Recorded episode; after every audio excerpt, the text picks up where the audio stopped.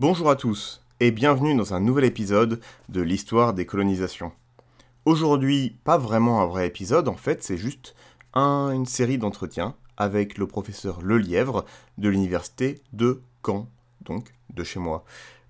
Le professeur Guillaume Lelièvre travaille sur la première compagnie française des Indes orientales. Mais non, pas celle de Colbert, celle de Henri IV, au tout début du XVIIe siècle, pile dans la période que nous sommes en train de voir au moment où la VOC et la British East India Company sont incorporées. Conversation très intéressante et qui fut très agréable. Je vous souhaite donc une très bonne écoute. À bientôt.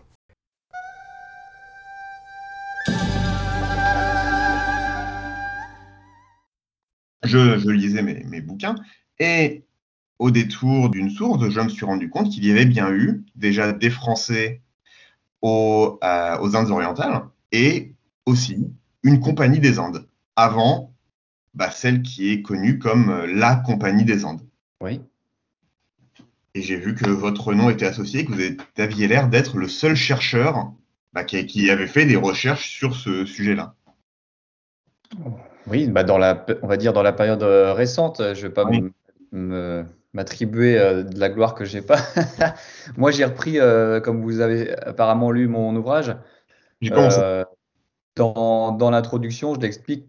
En fait, il y a eu des travaux pionniers qui ont été faits par Charles de Laroncière principalement, donc il y a environ un siècle, et il avait déjà, c'est lui qui a mis, à, comment dire, il a indiqué des manuscrits et il ne les a jamais publiés, tant mieux pour moi. Mais euh, voilà, j'ai n'ai pas fait des découvertes tout d'un coup dans des dépôts d'archives. Euh, j'ai utilisé les codes de manuscrits donnés par de la Roncière dans, son histoire de la marine et je les ai transcrits. Après, les récits de voyage, bon, ils étaient moins inconnus euh, que les documents concernant la compagnie proprement dit.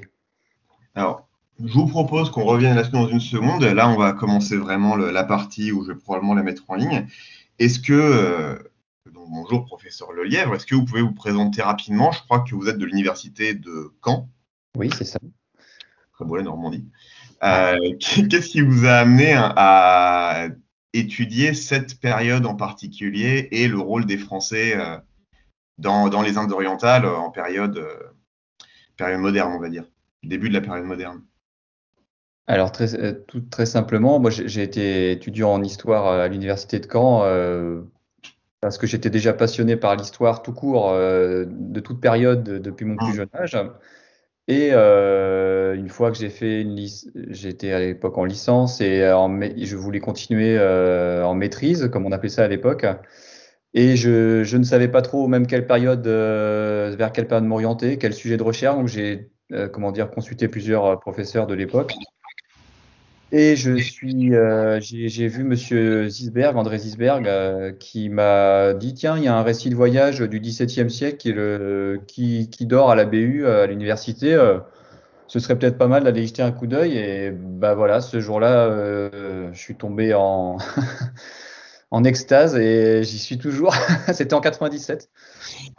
Une belle extase. C'était le récit de voyage de, François Pirard de Laval, euh, qui c'était la quatrième édition qui date de 1679, mais donc qui relate des faits euh, des années 1601-1610 euh, en gros. Donc je suis parti de ça. J'ai commencé des recherches et puis ça autour du récit en propre, à proprement parler, sans trop étendre, mais j'ai tout de suite vu qu'il y avait quand même beaucoup d'autres choses qui avaient l'air très obscures ou pas étudiées ou très peu. Et le constat assez rapide a été que effectivement les Français aux Indes orientales, bah, on pense Colbert 1664, euh, grande compagnie, et surtout 18e siècle, euh, l'Inde continentale, euh, la lutte avec les Anglais, etc. je me suis dit, mais c'est bizarre, non pas que je sois patriotique à outrance ou quoi que ce soit, hein, c'est pas c'est pas ça, mais je me suis dit, bah, c'est dommage, il semble rien exister aussi peu sur ce qui s'est passé avant. Et c'est parti comme ça, en fait. J'ai fait euh, ma maîtrise sur Pirard. En DEA, j'ai changé un peu. Monsieur Zisberg m'avait demandé de changer de continent et de comparer d'autres récits pour. Euh, C'était assez intéressant. Je me suis un peu écarté.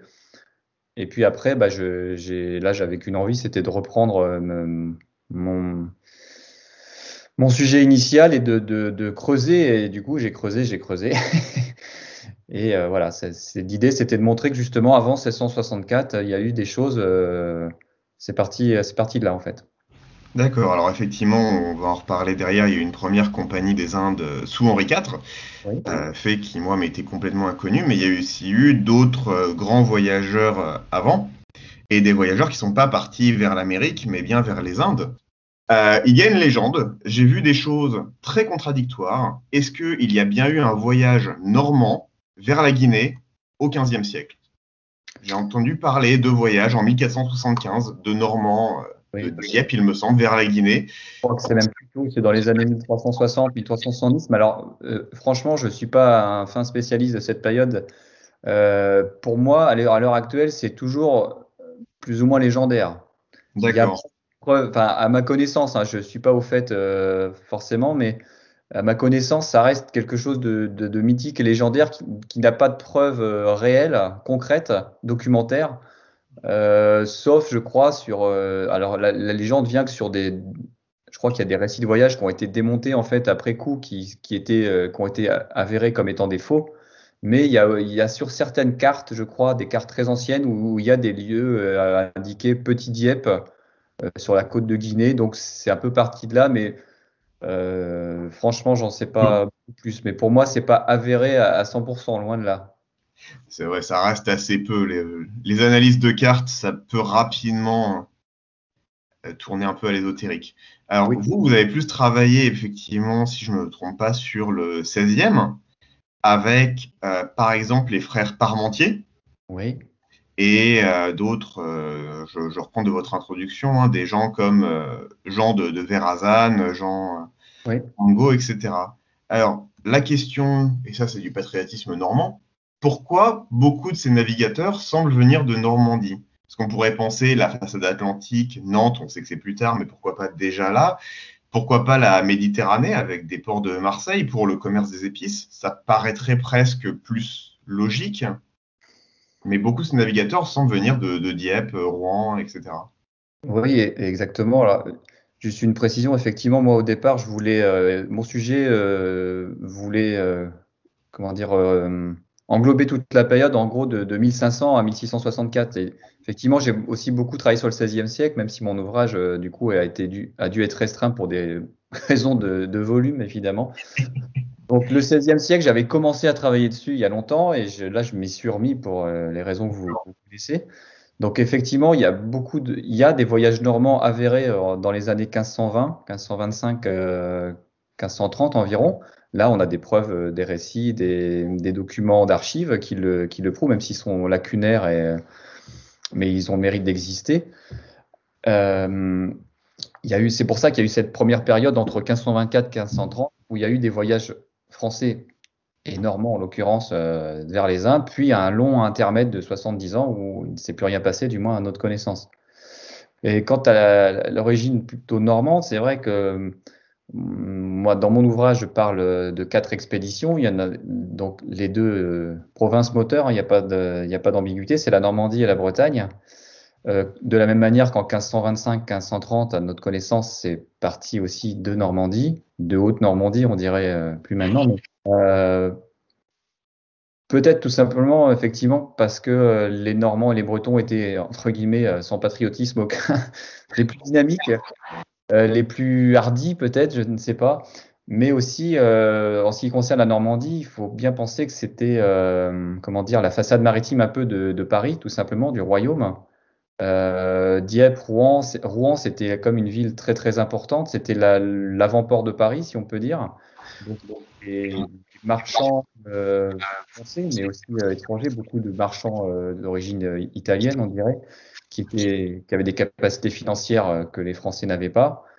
Par exemple, les voyages de Verrazane, euh, c'était financé en bonne partie par des marchands euh, italiens qui étaient installés à Rouen. Il y avait aussi des marchands espagnols ou portugais qui, alors ils n'étaient pas que dans des ports normands, il y en avait aussi sur Nantes par exemple, etc. Mais c'est vrai que, alors il faut toujours rester prudent par rapport au, effectivement au patriotisme puisque les, force est de constater, dans la mesure des, documents dont on dispose, que la plupart des voyages lointains dont on connaît l'existence sont partis de Normandie ou de Bretagne. Ça, c'est un fait. Pour rebondir sur un point, vous parlez de, financement portugais euh, dans les années 1530 pour aller aux Indes orientales. C'est un peu, c'est un peu étonnant parce qu'on sait que la couronne portugaise était assez euh, paranoïaque, enfin, pas paranoïaque du coup parce qu'ils avaient raison d'avoir peur euh, sur, sur les intrusions européennes dans leur. Dans, Alors, j'ai dû, je me suis mal exprimé, je pense. Euh, c'était pas des marchands portugais qui finançaient. Il y avait, des Espagnols, euh, notamment euh, à Nantes ou à Rouen. Euh, donc, les, les, financements des voyages normands qu'on connaît viennent de fonds italiens, de capitaux italiens. effectivement, les Portugais, au contraire, voulaient absolument garder leur place et surtout empêcher leurs potentiels concurrents d'arriver sur leur, ce qui est considéré comme leur empire, qu'ils ont réussi à faire pendant longtemps, sauf, sauf exception, mais euh, le voyage, euh, les voyages normands des années 1520 ont été financés par, euh, par des Normands, par notamment Jean Angot, qui était un puissant armateur diepois, hmm. et par des fonds italiens, non pas portugais en tout cas. D'accord. Oui, les ennemis jurés entre les Français et les Portugais, c'était vraiment la lutte sans merci. On va pour avant d'avancer sur les sur la, première compagnie des, des Indes, on voit effectivement que Jean de Verrazane, c'est le premier, mais ce qui a l'air d'être un des grands voyages, c'est celui des frères Parmentier. Oui. Qui, j'ai même vu d'ailleurs dans votre introduction, si j'ai bien lu, qui est parfois décrit comme euh, en fait le premier voyage français aux Indes orientales. Oui. Mais Jean de Verrazane était aussi français. Et le voyage de Jean de Verrazane m'a paru en tout cas se passer un peu mieux que le voyage des frères Parmentier qui, euh, et vous allez probablement nous, nous le raconter après, c'est pas très bien passé ni terminé. Alors, à, l'origine, il est d'origine euh, euh, de la région de Florence, euh, Giovanni da Verrazzano. il se trouve qu'il était en Normandie. Il, était au service du roi de France, François Ier, qui, qui cherchait lui des, euh, comment dire, dans sa lutte contre l'empereur Charles Quint, il avait besoin d'argent et besoin de, donc ça l'intéressait fortement de trouver d'éventuelles euh, richesses qui venaient, euh, enfin pas en Europe, mais dans des pays lointains, s'il pouvait trouver l'Eldorado ou mmh. des ressources pour financer ses guerres justement et pour prendre le dessus sur son rival. Donc c'est pour ça qu'il était intéressé. De ce qu'on sait, Verrazano a proposé ses services plus ou moins au roi. Il était un navigateur expérimenté. Mais lui, ce qu'il, son but, c'était donc de découvrir de nouvelles, euh, enfin, pas de découvrir de nouvelles terres, justement, il voulait se rendre aux Indes, ce qu'on appelle les Indes orientales, donc l'Asie du Sud-Est pour schématiser. Mais il voulait prendre, euh, un peu comme euh, Christophe Colomb, hein, la route de l'Ouest, quoi. D'accord. En fait, il voulait chercher. il est, à l'époque, l'Amérique n'était pas connue comme de, du nord au sud, donc il y a eu tout un tas de voyages français ou autres pour trouver un passage le mythique passage euh, à travers l'Amérique euh, qui a été parcouru dans tous les sens pour, pour franchir l'obstacle en fait, parce que le but de tous ces voyageurs, navigateurs, explorateurs, c'était de se rendre aux Indes orientales pour euh, les épices, pour les pierres précieuses, les richesses, etc. Mm. Donc, Verrazzano, il a son premier voyage, il a parcouru la côte des États-Unis, de, on va dire de la, des États actuels de Caroline jusqu'à Terre-Neuve, plus ou moins, sans trouver de passage.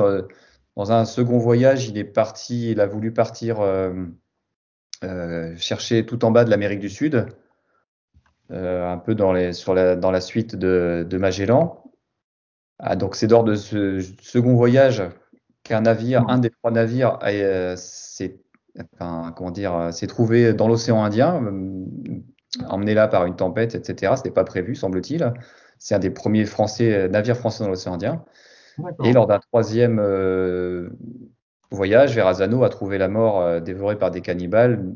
Alors dans les Antilles, soit en Jamaïque ou en Guadeloupe par là, mais toujours à la recherche de ce fameux passage qu'il n'a donc jamais trouvé.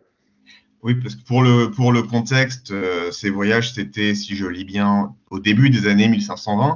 Je crois, il y a des voyages, là je regarde sur Wikipédia, on va pas se le cacher, de 1524 à 1528. Et nous, dans notre contexte actuel, ça peut paraître étrange que les Amériques ne soient pas intéressant, mais c'est parce qu'à l'époque, l'empire aztèque vient de tomber, genre littéralement euh, l'année euh, l'année précédente. Donc, la richesse paraît encore un peu. La, vraie richesse, c'est les Indes, c'est les épices. Oui, à, ce moment-là, ils ont, les Espagnols n'ont pas encore découvert toutes les richesses euh, mines d'or et mines d'argent, notamment euh, en Amérique.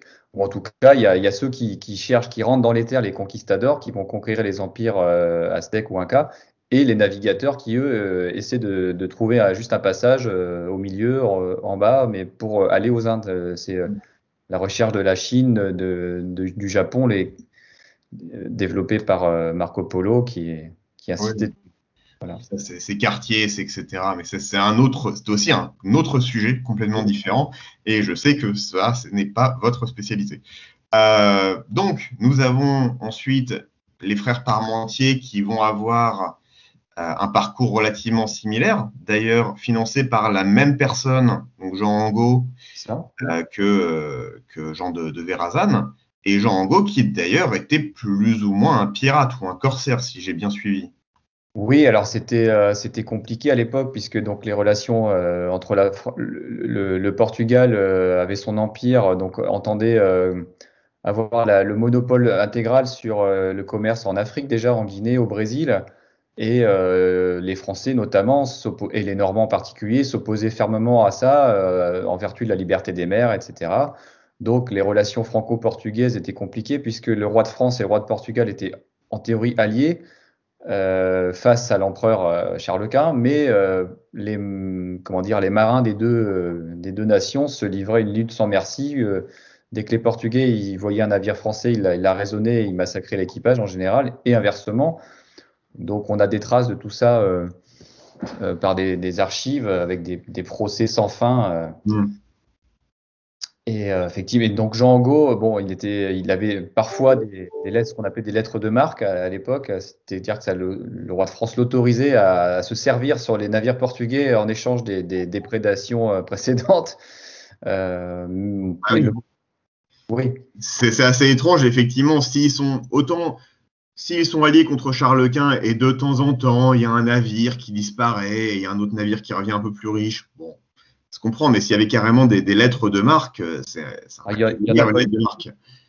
en a eu, mais bon, de toute façon, le, roi de France était déjà occupé euh, par d'autres euh, préoccupations plus continentales, on va dire, et il n'avait pas forcément l'autorité. Jean Angot était quelqu'un d'extrêmement puissant. Il envoyait ses navires où il voulait, donc en connaissant bien les risques encourus par les équipages. Et euh, il, était tellement puissant qu'il il voulait. Euh, on a des traces dans les années 1520-30 de, de, nombreux bateaux français qui sont partis en, en Afrique, au Brésil. Pour, euh, alors, tous ne revenaient pas s'ils étaient euh, attrapés, interceptés par les Portugais, mais donc ça, ça, générait beaucoup de revenus. Donc, ça a donné envie euh, petit à petit d'aller plus loin encore, puisque la source des épices, là, ce qui était les rechercher le plus, c'était forcément dans l'Indonésie actuelle. Donc, c'est comme ça que, que le voyage des Parmentiers a. Hmm.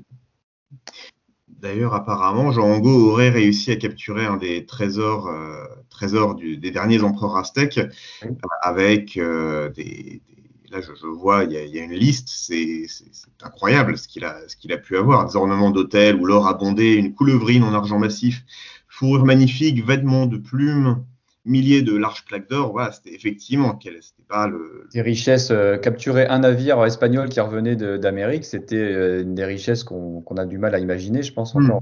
Euh, donc, effectivement, c'est arrivé que les, Français capturent des, des navires revenant d'Amérique. Ça enrichissait, donc ça permettait d'équiper de nouveaux navires, etc. C'était c'était la chasse, la chasse au profit. C'est vraiment incroyable d'imaginer ces, richesses.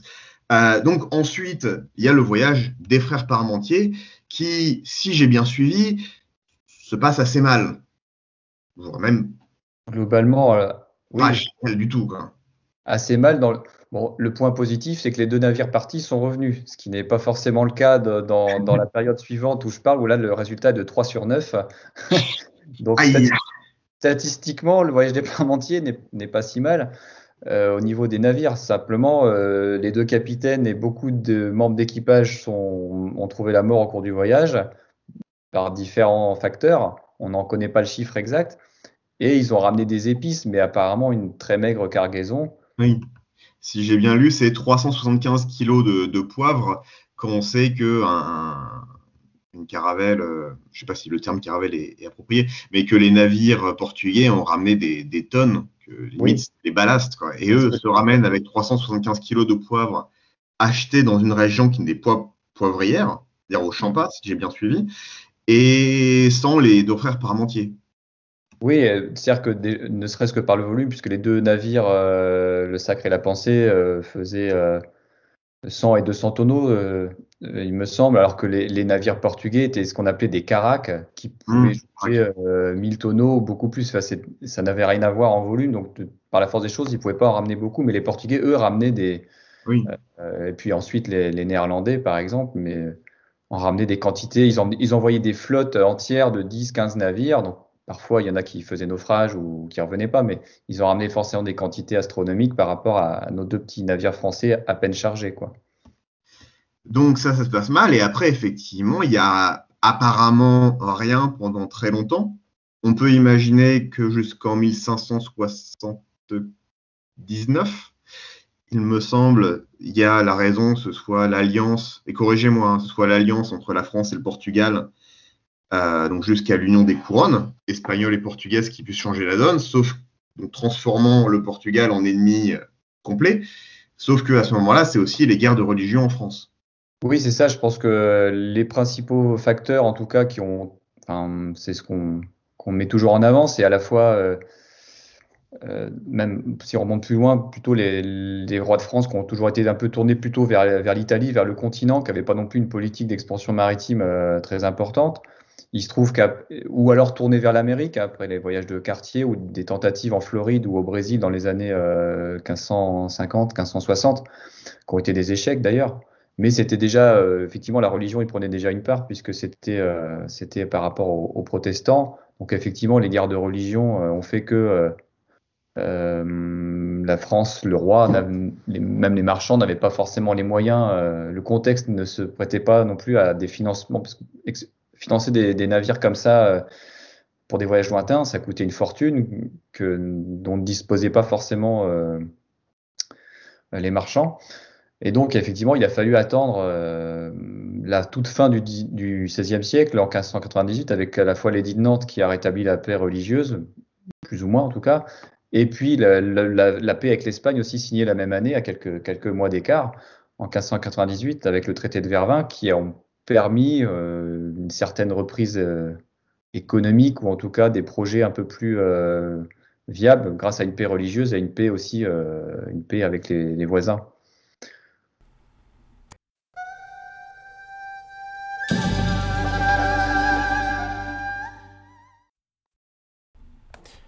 Et voilà, c'est tout pour aujourd'hui, mais nous reviendrons dans le prochain épisode pour la deuxième partie de cet entretien qui du coup sera plus sur la première compagnie des Indes. C'était quand même très intéressant, en tout cas pour moi, de faire cette première partie d'entretien sur les navigateurs français, parce que c'est quelque chose qu'on n'a pas eu le temps d'étudier, et moi j'ai pas eu les sources, etc. Donc voilà, c'était très intéressant de savoir qu'est-ce qui se passe en France pendant qu'on raconte ces histoires. J'espère que ça vous a plu autant qu'à moi. N'hésitez pas à partager à vos amis, à vos camarades, à vos professeurs, à vos élèves. Et, et bah à la prochaine fois. À bientôt.